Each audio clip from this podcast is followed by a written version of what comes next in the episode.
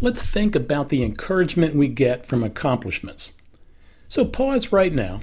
Take a moment to breathe, to feel, and to think about your accomplishments. You have quite an impressive list. You've probably listed your school degrees, your certificates, certifications, projects completed, kids raised, rank achieved, your position in your organization, organizing reunions, your volunteer work, or your caring for your elderly parent. Whew! What a list of accomplishments. Are you feeling encouraged? You've accomplished a lot. You deserve some time to pause, reflect, feel encouragement, and even celebrate.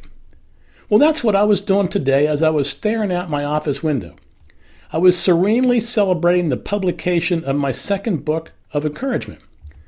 It's a delightful, encouraging sensation to see the finished project on the Amazon website. It's certainly an encouraging accomplishment, but then this domino toppled over, hit another one, and reminded me of some of my other accomplishments. I've racked up quite a few in my 67 years. Let me list a few for you, like completing a 26.2-mile marathon in Wichita, Kansas, like being a big brother for a season, like videoing a wedding of a friend, like becoming a technician class ham radio operator, like passing the Certified Quality Auditor examination, like organizing the first U.S. Gabonese military training exercise, or even like marrying my high school sweetheart and raising 3 wonderful children. I've accomplished a lot, but the more I thought about these encouraging accomplishments, the more I realized the greatest accomplishment ever is not what I accomplished, but what God accomplished for me. You see, God made me, God shaped me, God created me in love, God sustains me, and God saved me. God gave me health, energy, friends, time, senses, a heart, and a brain. God gave me everything I need. Without God's accomplishments, I couldn't accomplish a single thing. Now, probably like you, I enjoy remembering my good, worthwhile accomplishments, but I don't enjoy recalling my evil, egocentric, self-centered, self-serving accomplishments. I hate some of these things I've done.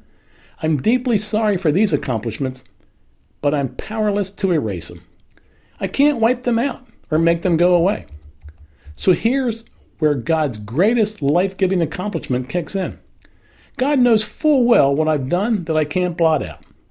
So God sent His only Son, Jesus Christ, to completely erase, eradicate, and blot out my horrible accomplishments.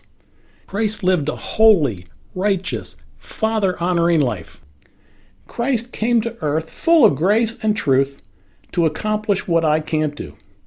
And then Christ invites me to accept His forgiveness, His saving grace, His final accomplishment in His death and resurrection. That's the offer before me. And quite frankly, that's the offer before you too. So now, I don't know about you, but when I think deeply about it, my greatest accomplishment ever is realizing, acknowledging, and accepting God's accomplishments for me.